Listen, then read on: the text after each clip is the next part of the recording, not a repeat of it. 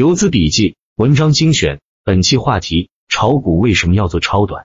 何为超短？超短粗浅的理解就是今天买明天卖，但这么多大佬都是通过超短稳定力做起来的，那就非常有必要深入思考一下，为什么做超短能获得稳定的超额收益？首先能稳定获利，不论你采取什么策略、什么系统，最后归结为交割单的盈利亏损情况的时候，肯定会归为两个因素，那就是胜率和盈亏比。索罗斯说的“做对做错不重要，重要的是做对了你赚多少，做错了你亏多少”，这就是强调盈亏比。那么超短呢？绝大多数情况都是今天买明天卖，持有时间短决定了盈亏比不可能拉得很大。那缺少了盈亏比的加持，为什么还能稳定的获得超额收益？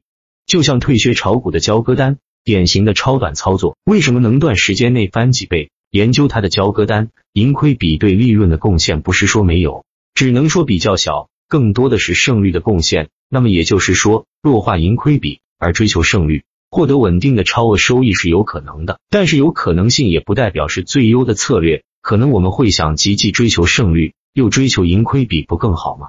不是更好的理念吗？那为什么这么多游资都是通过超短做起来的？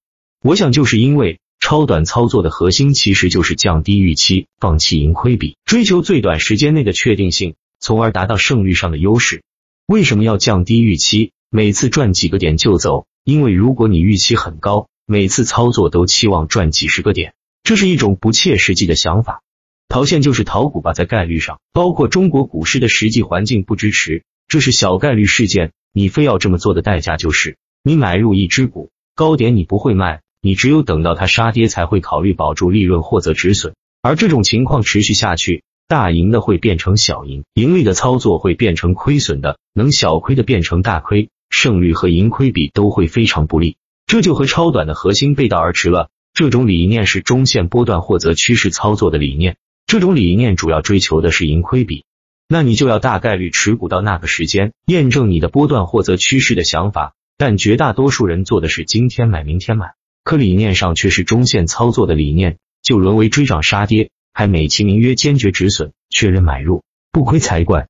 所以胜率和盈亏比之间是有一定矛盾的。当然也不否认在某些时机、某些个股的买点上，胜率和盈亏比可以兼得。比如运气好，第二天开盘涨停；要不然开盘冲高卖还是不卖。如果你倾向于卖，就是偏向追求胜率和确定性；如果你不卖，其实你就是倾向于追求盈亏比。但是盈亏比的追求必须要配合合适的买点、情绪周期。逻辑不是简单的强就留着，跌下来就卖，也就是说盈亏比的追求更不具有确定性，考虑综合因素更多更难，而且更适合中线波段或趋势操作。因为如果你不持股一定长的时间，很难把盈亏比拉开。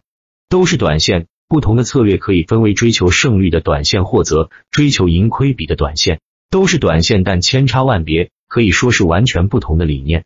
所以为什么做超短？就是因为超短有确定性，而不是因为超短有大的盈亏比。遇到买入后第二天秒连板的，那也是意外，不是主营业务。